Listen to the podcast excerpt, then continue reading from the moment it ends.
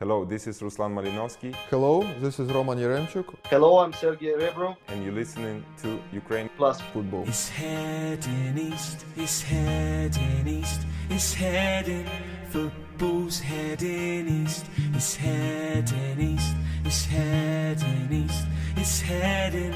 Football's heading east, it's heading east, it's heading east, it's heading.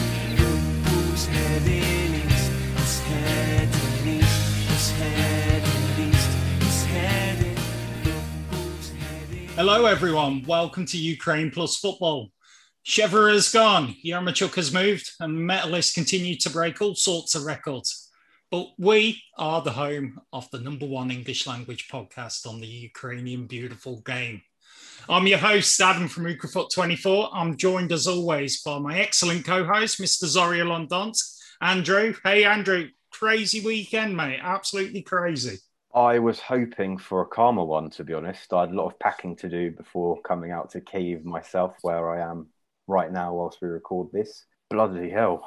We've got a lot to get through tonight. That's all I can say. Um, I wasn't expecting it all to come so quickly, but hey ho, that's uh, the unpredictable nature of Ukrainian football. This is why we love it. It really is. Now, as always, the English speaking voice of Ukrainian football is with us, Ray. Hey, Ray, mate.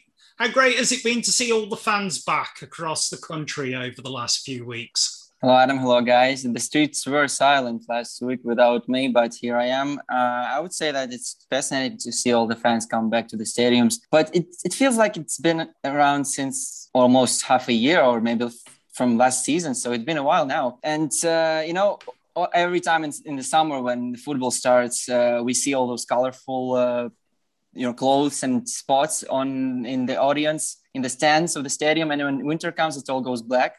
So we, we'll be hoping that we'll see the crowds of the supporters in winter and furthermore. Fingers crossed, fingers crossed. Now, today we're joined by famous TV host and lifelong Dynamo Kiev fan. He's come today dressed for the part. Gary Martinenko. Now, Gary, thank you for sharing your time with us today. We really appreciate it. Hope you've managed to enjoy a little break between Ukraine's summer of sport and the start of the regular season. Hello, guys. Thank you, Adam, Ray, Andrew. It's such a big pleasure to me to be here. I want to thank you for the invitation. I'm honored to join your podcast. It's really a huge and big job. You not only promote and explain Ukrainian football, you promote Ukraine because we live in difficult time, but you do really great job. Thank you for you all guys and Andrew for your job during Euro 2020. That was really awesome. And I hope we will have the better season that previous. So let's do it, guys. yeah, definitely. Now, we're going to be talking about Dynamo a little later, we Gary, but the news over the weekend national team manager Andrei Shevchenko, he's not renewed his contract. It's overshadowed everything. Now, Andrew, I know you've got a lot more on the story for us. What's been going on, mate? So, to start with, on Sunday, Andrei Shevchenko posted on Instagram before anyone else, before the UAF or anyone else, and said that his contract's up. He's had a great time. Thank the fans, thank UAF, but time to move on essentially. He didn't actually explicitly say that he's leaving the role, but it was insinuated. Then his assistant, Andrea Maldera, also posted a post on Instagram saying, Thank you. Um, our time has come to an end. And everyone was like up in the air. A few comments were asked from the UAF, from Miron Markevich. Uh, Alexander Hrovinsky was asked by Tribuna, and neither of them sort of had a comment to say. It took until today, Monday, to the UAF to officially announce that Shevchenko's gone. Uh, they said thank you to him. And the reason that they said that he left was because he wanted to pursue club football in his career going forward, despite the fact that there were news or sort of talks that he was going to do an extension of a year extra after the Euros. Other rumours, unconfirmed, unofficial, say that it was actually to do with a dispute of wages. So Shevchenko wanted his backroom staff, which is rather expensive, to have been paid like 3 million euros, but the source that was stating this said that that UEFA were offering 1.5 million euros. Hence, the the agreement wasn't made, and the most amicable way possible, Shevchenko left at the end of his term. What's next? Obviously a search for a new manager, which is all good. But I think quickly before we move on to that sort of topic, I think that Shevchenko is actually leaving at the right time, in my opinion. It, after the Euros, it's a high technically. He got to the quarterfinals first time ever. And you could see that things were slightly going a bit stale under him. Maybe some of the performances at the Euros weren't that great if you look at them in hindsight. And also, the start to the qualification campaign wasn't too good. And even just Shevchenko's body language in press conferences and stuff like that. I know he's never really ever been that of a personality in football, but he didn't seem that energetic or really fully up for it. And I think maybe a lot of that might be to do with the fact that he would have preferred if the Euros were last year, last summer, played the Euros last summer, and then he could have left straight after and then gone into AC Milan, who were having a bit of an issue back then. But who knows? We don't know where he's going next. And now the search for a new manager begins, which will be announced apparently or decided on the 9th of August, so next Monday. Now, Andrew, as you sort of mentioned there, it's kind of it's been an interesting reign now, but do you think he's going to be remembered long term as a successful manager of the national team. Yeah, definitely. He's he's up there alongside Blokhin, no doubt about it, for their achievements in bringing Ukraine to a quarter final no other Ukraine manager has ever done it. Shevchenko is officially the longest reigning Ukraine manager of all time. Difficult to see whether someone might be able to top that of five years on the basis that if you don't qualify for tournaments and stuff like that, it's difficult to, to keep the job. So Shevchenko was consistent. He was given a bit of time, of course, spared of criticism a lot by certain people. But, you know, overall, if you're going to, he gave us that 2019 which was probably Ukraine's greatest ever year for football. If you just look at how they played, the atmosphere, and everything that was generated around it. And he sort of brought a modern touch to Ukrainian football under Fomenko and all these oldie Lobanovsky era type managers who had no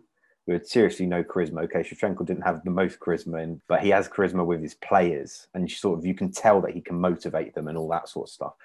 So hopefully, hopefully, whoever UAF have got lined up is going to be someone who can continue the work that he's started, but certainly improvements need to be made from the mistakes that evidently Shevchenko had made. Uh, Ray, I saw you sort of nodding along there with Andrew, especially with the bit about he's, you know, he's picked Ukraine up after 2016 and and brought the, the national team to a, a, higher level.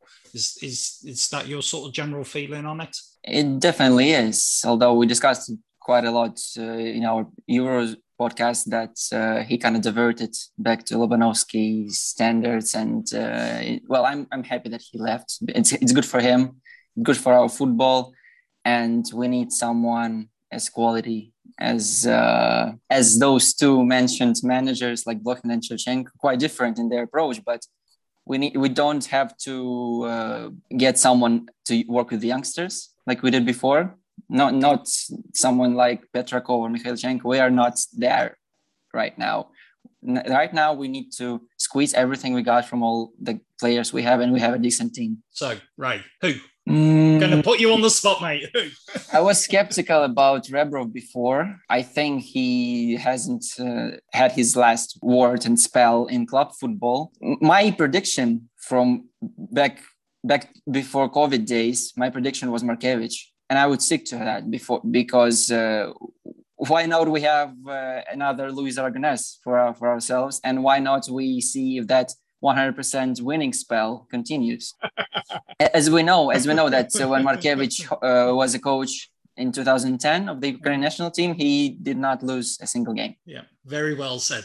Gary, I saw you laughing there. As I mean, would you like to see Markevich take over? Um, I think Markevich is not Luis Aragonés and he is not Otto Rehhagel. He's now enjoying his uh, managing uh, routine uh, office work for UAF. Uh, so I don't want to see any Ukrainian uh, manager except the Sergei Rebrov because I think he's the first candidate for me because he's fresh with fresh mind, uh, he's professional, and he can give uh, huge help for this Ukrainian national team. If it's not Rebrov, it can be international coach, the other manager. But I think uh, about situation with Andriy Shevchenko, uh, two sides are totally wrong because Shevchenko was uh, supposed to work until the end of 2020.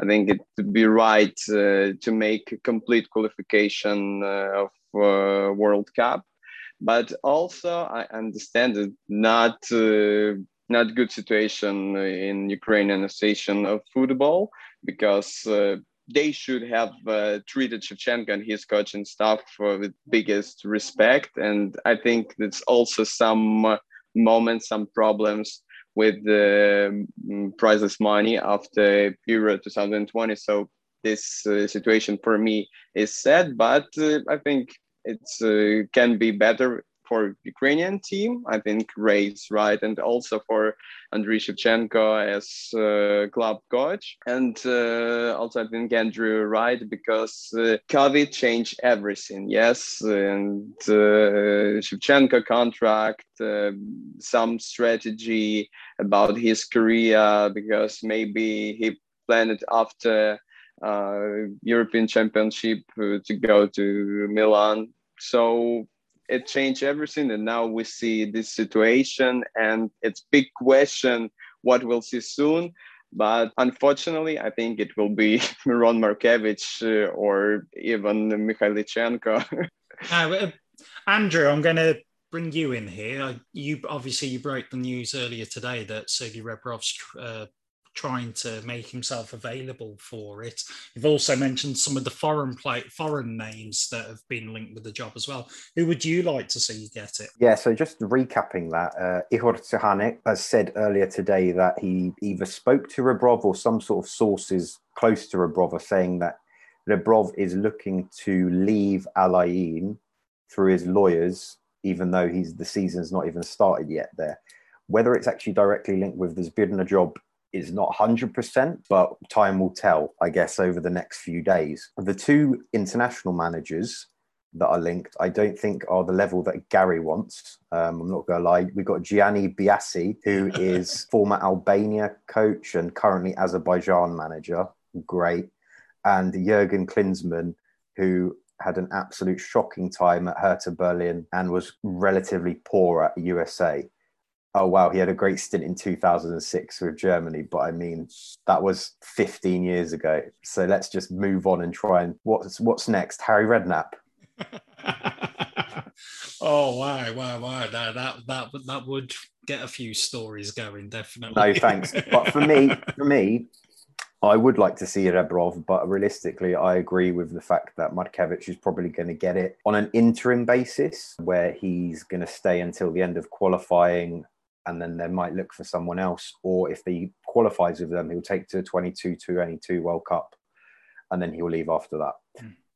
I mean, I've I've certainly got excited by this Rebrov news. I think he's he would be a standout candidate to take Ukraine on.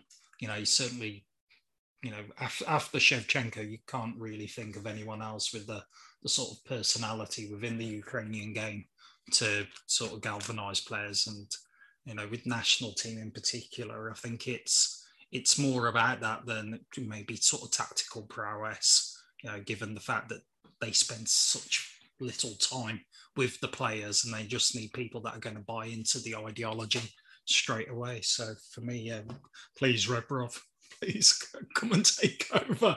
If if not now, after the the 2022 qualification period, I think it'd be great for Ukrainian football. And then I'm going to be controversial and say I'd like to see someone like Stepanenko molded into the role to you know five six years down the line to to, to come in and take take Ukraine into the next generation.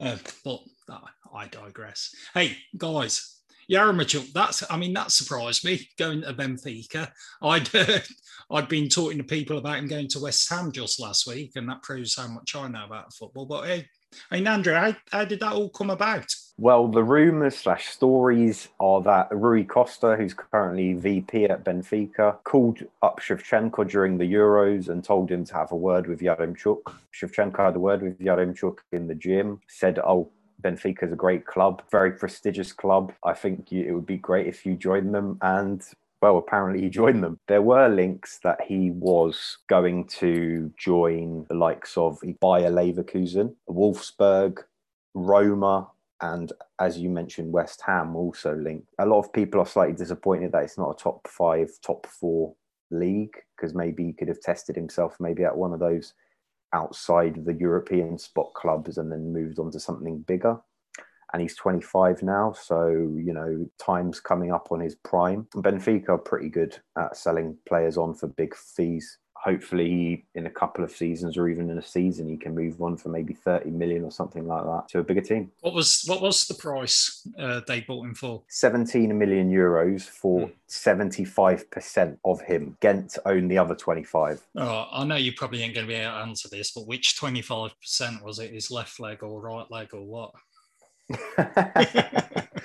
apparently Dinamo have got about three or four million euros from the transfer that's just happened as well. So uh, good for course, them and yeah. good for Surkis's pockets. Uh, definitely, is always one happy man when there's a deal going on. Personally, of course, as I said, uh, yeah, Benfica, great club and historic club, very powerful club. But uh, the Portuguese league outside of the top three or four is quite quite poor, and that's my just my own, own, own sort of concern for Yaremchuk. Why I was a bit surprised. Ray, I know you're you're a big fan of Benfica as a, as a club. Am I right there? I've never been that close with the Portuguese league, to be honest. But I have to say that Benfica, the clubs, the likes of clubs like Benfica in Ukraine, are always underestimated. Always, when we face them in the Europa League or Champions League, we always say that we are equal to them we have to beat them we will beat them. And last time we faced them in 2016 i believe dinamo did it in the group stage. Shocking results two losses. Uh, although Shakhtar beat them in a quite a dramatic uh, thrilling contest uh, i believe last year uh, when they reached the uh, semifinals eventually right?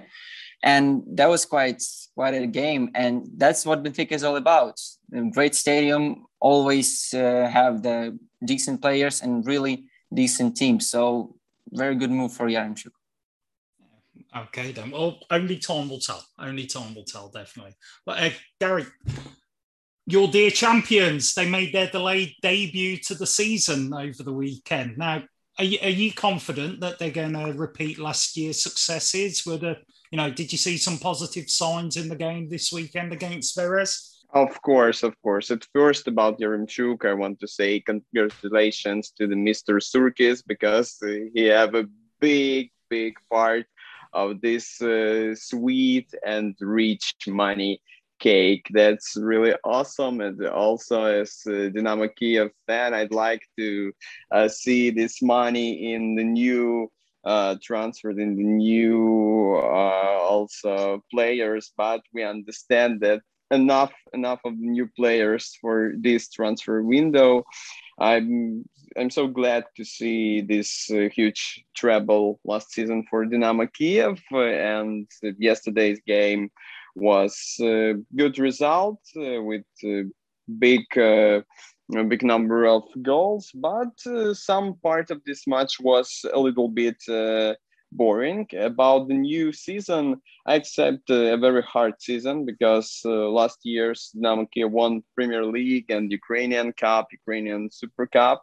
And speaking about the reasons for this uh, success, I can divide them into two large uh, group. At first of all, we gained a really powerful manager, to be honest. Absolutely. And I say not coach, and I say manager because it seems that Mircea Lucescu uh, deals with the administrative side of the club totally uh, take this part uh, of the management. President Surkis said that Mircea asked renovate a couple of training fields, build a new gym, and even buy new buses and also a lot of other stuff and little things.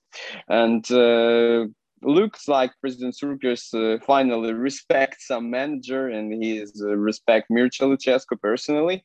and is ready to invest some money in club infrastructure. Besides, Lucescu reconstructed all training processes and built good relationships with players finally also as a result we have a team uh, that is ready to fight for its coach thanks to these uh, two components we can see a quality game, something we had uh, no chance to spectate in the Hatskevich Mikhailichenko era. Yes, after Sergei Rebrov, uh, we have like dark times, and now uh, we finally have the big manager but also, um, the second thing, uh, please don't forget that last season Dynamo always was uh, three, uh, five points ahead of uh, Shakhtar because of series of uh, unresponsible mistakes from our uh, rivals. Andrew, surprised about the lineup at the weekend? Yeah, it seems that Lucescu has rested his squad for the basis that he's prioritizing the fix- the friendly fixture against Fenerbahce, which takes place on Wednesday in Istanbul, as a priority because he wants to get better practice against higher level opposition ahead of the UCL pool and see if that will improve Dynamo's standings in Europe. Following on from what Gary said, yeah, potentially it's something that Lucescu, I think, is running, you know, management where, mm-hmm. like he said, there's a new bus. There's these friendlies that are quite high level ones, as we mentioned last week, you know, playing good level opposition, Union Berlin. Uh, they had Villarreal before it was cancelled. Plenty of other ones too. And in general, it's it's looking it's looking like they're going to give Shakhtar a fight for the title this season. Well, both of them are going to fight each other. Yeah, it's certainly going to be interesting. Do you, uh, Andrew, see anywhere where the team needs to be strengthened, or do you agree with Gary that sort of the transfers now are done? Essentially, I think that Dinamo are quite have got quite an abundance just across the pitch. So they've got Timchik and Karavayev, who can play right back. Timchik was great yesterday. Probably one of the best games he's played in a Dynamo shirt, and he obviously hasn't played many, and he's got great promise. Karavayev's been really impressive, and you know, if anything, potentially better than Tsygankov on form in 2021. If Tsygankov leaves, then I don't know whether that's going to be a potential problem, but it doesn't look like that's actually going to happen. Mm-hmm.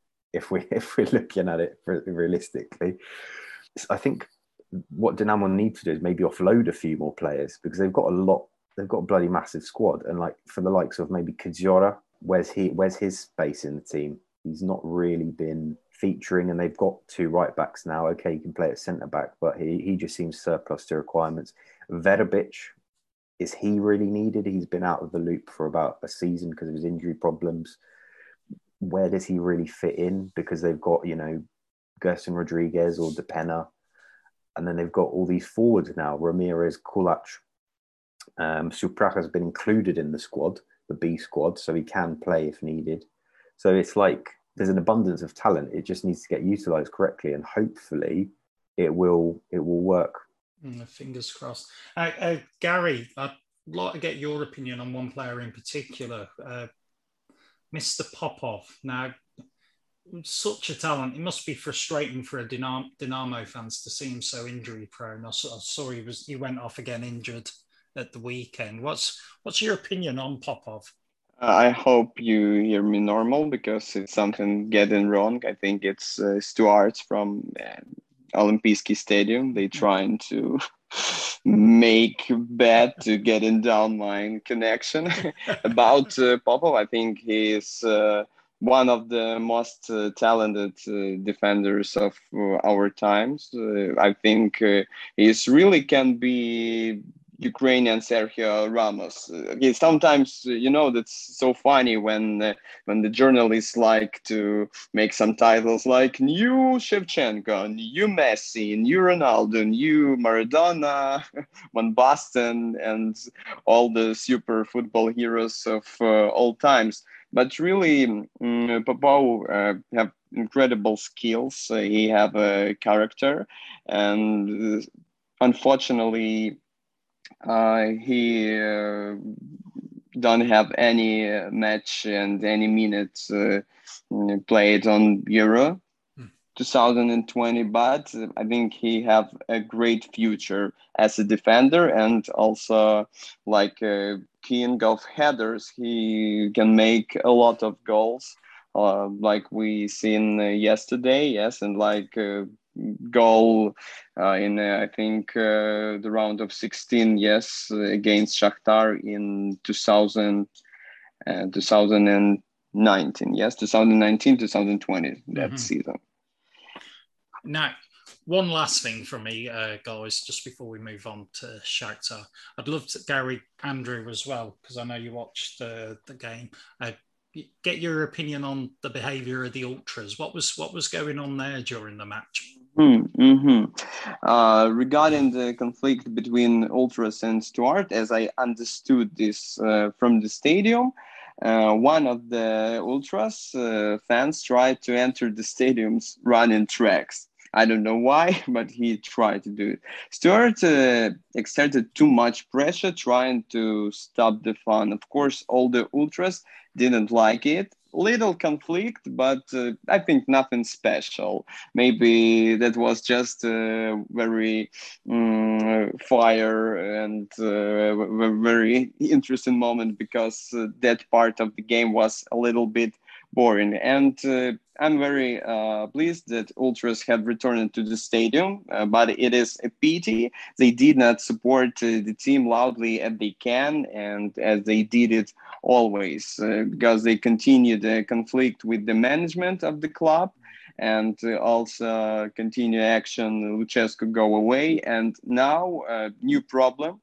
the identification uh, uh, of the fan by passport, personal documents, uh, which fans also don't like. And uh, I agree with them because uh, yesterday we have a huge problem. So many fans was so late on the stadium because and the club make some apologize today because that was only ten thousand of fans what we will see in UEFA before uh, group stage of UEFA Champions League, that uh, will be a big question. So uh, the level of uh, confrontation with uh, fans and with the clubs unfortunately only grows uh, because um, even yesterday we seen that some sometimes a small group of various ultras fans was louder for a while than the whole stadium of Dynamo fans. And it's not good because we know Dynamo Kiev uh, Ultras, uh,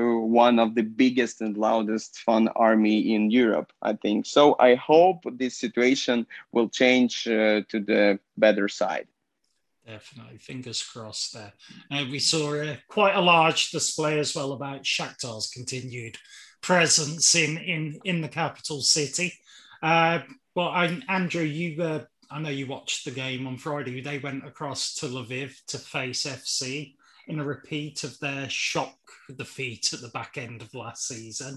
I mean, how how's the team adapting to De Zerbi ball as it's as it's being referred to? Um, confident signs ahead of the Champions League qualifiers, which Shakhtar are going to be in for the first time in a few years later this week.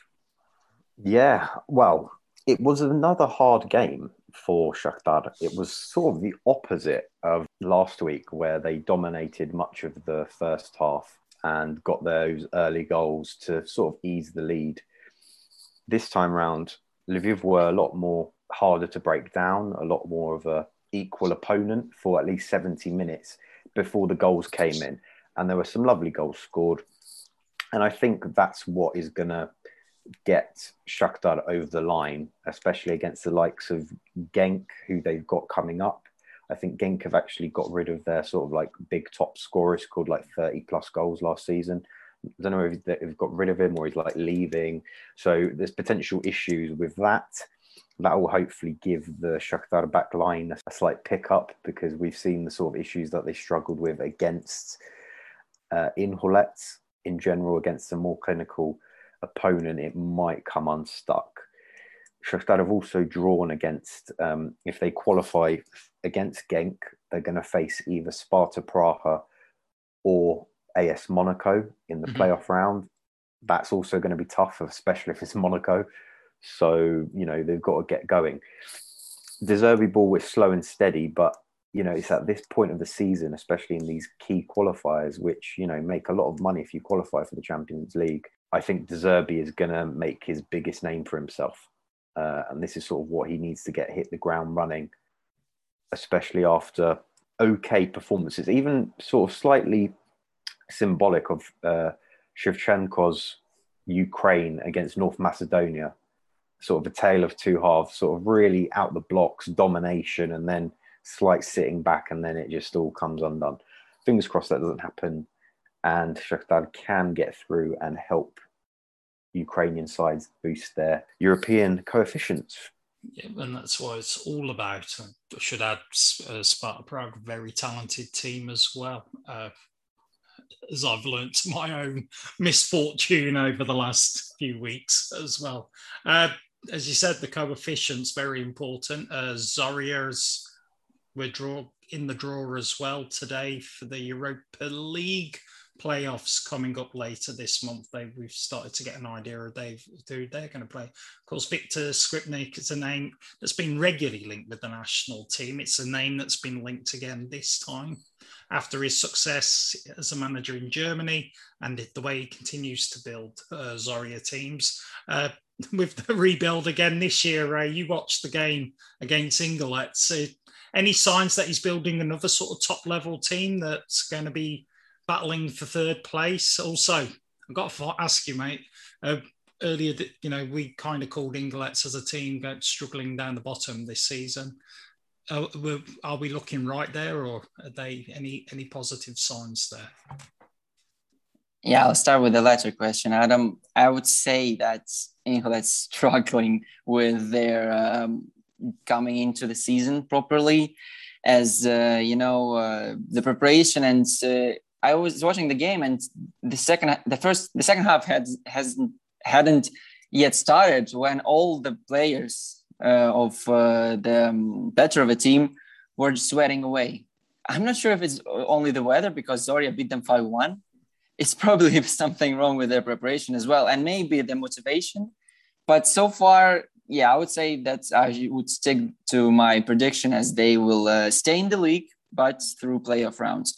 Uh, concerning your first question about Skripnik, I would just need to make a remark that he did not work in Germany national team, did he? He worked in Werder Bremen, and he, he, did not succeed that much. They he kept them as a uh, well, he actually saved them from relegation once, and also he kept them as a mid-table team, which is not quite the Bremen level, but Bundesliga is another case. Uh, having said that, I wouldn't go so far saying uh, claiming that uh, he's about to build a top class team because Zorya faced uh, Espanyol in his first season. They've lost and then they reached the group stage. They were okay, but remember those first three games when they were just waiting for this November, December to get those money for getting a place in Europa League that's what this club is all about. Same with Skripnik right now. He's he's waiting for the money to, or I don't know what what what else uh, for winter to make his decision to stay or uh, to leave Zorya, and it's just the process, you know. And it's when I was watching this game once again, I got myself thinking that that's what all football is all about. It's the second match day of the year so far. It's still summer, but I already see our teams playing against against themselves, not for money, not for fans, not for the game. They're just playing against everything. The contrasts are out there. And uh, I mentioned that Zorya doesn't have money and their management is awful. Let's be honest, but they win. They score goals. Kochergin, hat trick, hero tonight, and he's up for grabs for national team. That's for sure. Um, Inhulets struggling, but they have the money and they have the fans and the owner and this you know passion but it's just not there yet. Something is wrong with them. Overall we should be expecting more from uh, Zorya i believe but in the end it's unpredictable. Always is always is. One team i'd say is a little less predictable these days is uh, Ruslan Kostishin. he had to rely on his son this this weekend to get all three points in their uh, opening home match of the season. It was their first goal in uh, two games. Really disappointing match. It was uh, pretty poor quality.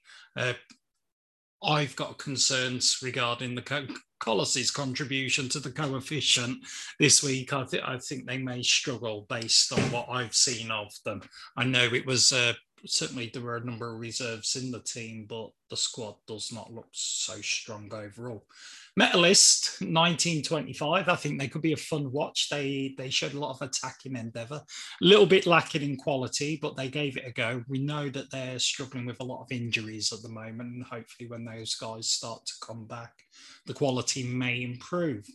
Uh, did. Uh, I know I had a lot of concerns about one decision he made at the end of the game with uh, regarding the the Senegalese substitute Danfer, who when I think was Sitchinava went clean through and Danfer made a break to get up there with him, pulled up quite sharply and was in a lot of pain. Um, obviously, it was a pulled pulled muscle in his leg. Uh, was very limited movement because uh, Kolos had made all their subs. He refused to bring him off and play with 10 men for the last few minutes, even though Danfer was pleading with him to come off and uh, could, could quite easily have caused some serious damage there. However, uh, one thing that I have been very impressed with Kolos, and I'm, I'm looking forward to uh, it on our trip. We're going to be there on Thursday for the tie, hopefully, and I, I can't wait to get the, the fan experience. I was watching Roman Bebek's footage from uh, from the game on Friday evening, and it, it really looks like the the club are going pushing out all stops to provide an excellent experience for visitors to the stadium. A lot of their things, activities going on away from the pitch as well. So fans have got things to do before the game, a half time after the game, making it a very good family experience there. So it should be an interesting watch. We'll let you know. Uh, whilst we're there, keep an eye out for obviously everything from the trip on Twitter and elsewhere on the social medias. However, Vorskla, they won't be joining Kolos this week after their disappointing result against the Finnish team. Uh, Andrew, are they showing the same sort of uh, weakness in the league? Also, uh, our Ruch looking, uh, we, we, we called them as you know sort of a comfortable mid-table team uh, in our pre-season predictions. Were we right there? I know they've they've got Veres next week. Looks like it's going to be a big game. Yeah, so Vorskla lived up to their own curse. Uh, ended up losing to a lower level to them, you know, in comparison, Finnish side called KuPS. They were 2 1 up uh, in the second leg, so they were leading 4 3. And then Maximov decided to throw on a load of defenders to try and save that save that result from like the 65th minute onwards. And we saw that backfire when KuPS scored in like added time again, like 94 for 90. It was something ridiculous. And then they conceded in, in extra time after a red card. So it was sort of complete self combustion. Maxim was just sitting on the sidelines with his head in his hands. He didn't even come to the press conference after the game, which I think is quite poor form for a manager. Evidently couldn't face the music. Sent out his assistant. I think his assistant has since left or something like that. So slight weirdness going on and a quite a poor start to the season for Vorskla in general, other than the fact that they beat Ruch 2 0 on the weekend. Slightly improved performance. Stepanuk very much stepping in to the Kulach mould and getting all the goals now, which is good for him. Quite happy for him decent forward, probably not like his Birna quality, but consistent to say the least, and can get goals from anywhere in and around the box. How Vorskla are going to do now, now that they don't have Europe to think or wait about, got full focus on the league, can give that a bit more. But I think they just need to, they just need, they need a bit more oomph in the side. There's just something slightly average about the squad, and there's just these sort of unchanged lineups that Maximov's using so far. We haven't seen what Esiola looks like. Vakula comes on for like the last 10 minutes of matches and doesn't really do anything. So it'll be interesting to see if they can be a bit more pragmatic going forward. Ruch, though, they just seem to be in a bit of a rut. Not many signings this summer. They've just been picking up the scraps from Olimpik players that weren't that good anyway. Ihor Fedik got booked for just going a bit crazy on the sidelines and not everything seems to be going plain sailing. They've got Veres up next. We're hoping to be at that game as well. So let's see if uh, an Arena Lviv return might help things. I've seen that all the advertising hoarding during that Lviv Shakhtar match is already up and it's all for Ruch. So I think they're banking on making that their fortress per se this season. But yeah, I think maybe we've slightly overshot it so far for them being comfortably mid-table. It could be another repeat of last season where early struggles and then eventually get it over the line and end up staying in the league. As say, if they they lose next week, it's it's going to be a lot lot more difficult for them. Uh, our good friends down in Uzhgorod started their delayed season against Alexandria, who'd, who'd had a surprise match they won win against Zorya. Ray, Minai used the additional week productively? And uh, I mean, obviously we've kind of called them as rock bottom relegation sets. Are we looking right? Despite the you know that team sweating out before the end of the first half, Minai being very fresh and looking very active. How many volleys were there in this game? I don't know. I didn't count them. Seleznev being one of the most uh, profitable, I would say, players on the pitch that night, uh, performing a bicycle kick as well, uh, having as many chances as probably Mila had during his whole spell at Minai. We know that they are different players. He's number 10, and Seleznev is number 11, Captain Obvious, but it's still the you know the will to play and uh, Seleznev has a lot to prove for himself and he you could tell that he's really worried about his performance. Alexandria beat Zorya in the first match day, losing to Minai, the very outsider of the contest. This is the contest I've been talking about earlier. Hmm. Uh, not looking good for them for sure. And Minai playing in this complete rip-off kit from Puma Euro 2020 national team like Czech Republic and Switzerland. I mean, FC Minai with two stripes in blue and yellow written in the middle of the Kelme kit. What were they thinking? I mean, and if you look at the keeper, he just he has no stripes. He just has FC Minai written on his chest. Just looks quite ridiculous, to be honest. But fair play to them. Uh, Kobin uh, obviously injected some of this. I had to use this word again, but passion, and uh, they eager to play maybe they won't last long, but so far, Minai is worth visiting. Ah, can't wait to visit them. Really can't. Uh, now, going back to my first tour of Ukraine a few years back, well, I had the pleasure of meeting Alexander Ryabokon on a couple of occasions, and I find him a, a really nice, uh, friendly, welcoming manager but he's expected this year to have a really tough job on his hands. Now, Desna, they started their preseason preparation a few weeks later than the rest of the teams in the UPL, bar Minai, due to financial problems up in in Chernihiv. Uh, but they started their season off well against troubled Chornomorets, pulled off a, a, nice victory on match day one.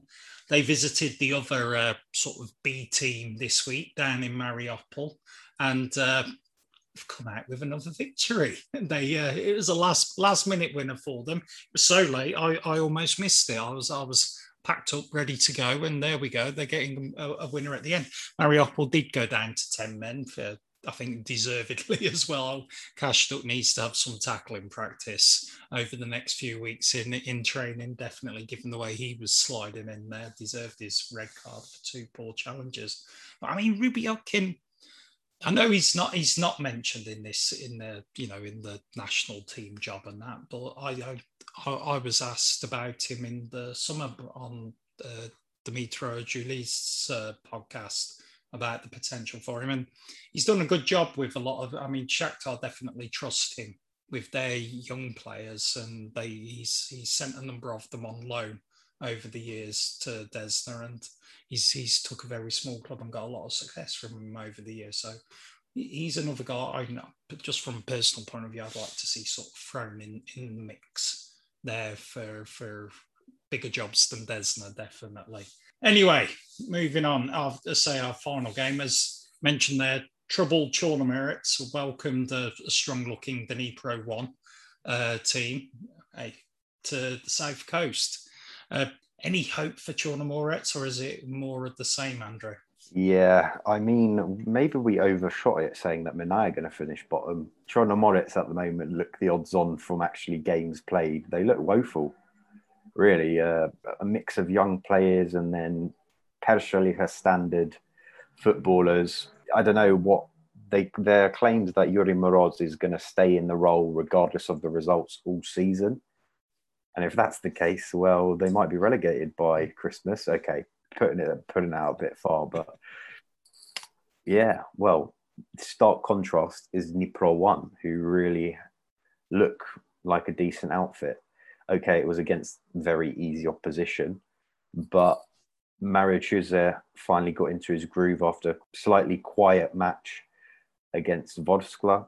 He got an assist and looked really dangerous. Dovbyk was getting involved, getting a sort of best Lukaku impression, which is who he recently compared himself to, saying that that's who he wants to play like and how how he aims to play on the pitch. Some good goals in this one, especially the Adam Milk bicycle kick.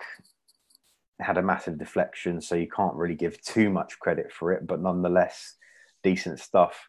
And uh, made his second, well, his official debut as a, fully fledged Pro One player, and he looks like a great little um, footballer in the centre of the park. Can score goals as we saw him on the weekend, and yeah, I think Ihor Jovicevic um, is on the right path of this team. Like we said, it will be those key matches against the top two and Zoria. Uh, whether they'll get it, but I think they'll be challenging for that third spot throughout, definitely just from the sort of first two matches that we've already seen. Yeah, going to be interesting. Going to be interesting. Big game coming up this weekend in the match days. I, I noticed uh, Dinamo were travelling down to Zaporizhia to play Zoria down there. Gary, uh, looking forward to that game. So I think it will be the first exam for Dynamo Kiev uh, in new season and in the second tour because uh, we know that uh, Dynamo Kiev and Shakhtar Super Cup uh, game we will see only in September. So not uh, so just now we can see uh, for Dynamo uh, how Dynamo ready for the new season, and I hope we will see from first minutes maybe Kulec and maybe finally we'll see Shkurin and other new players.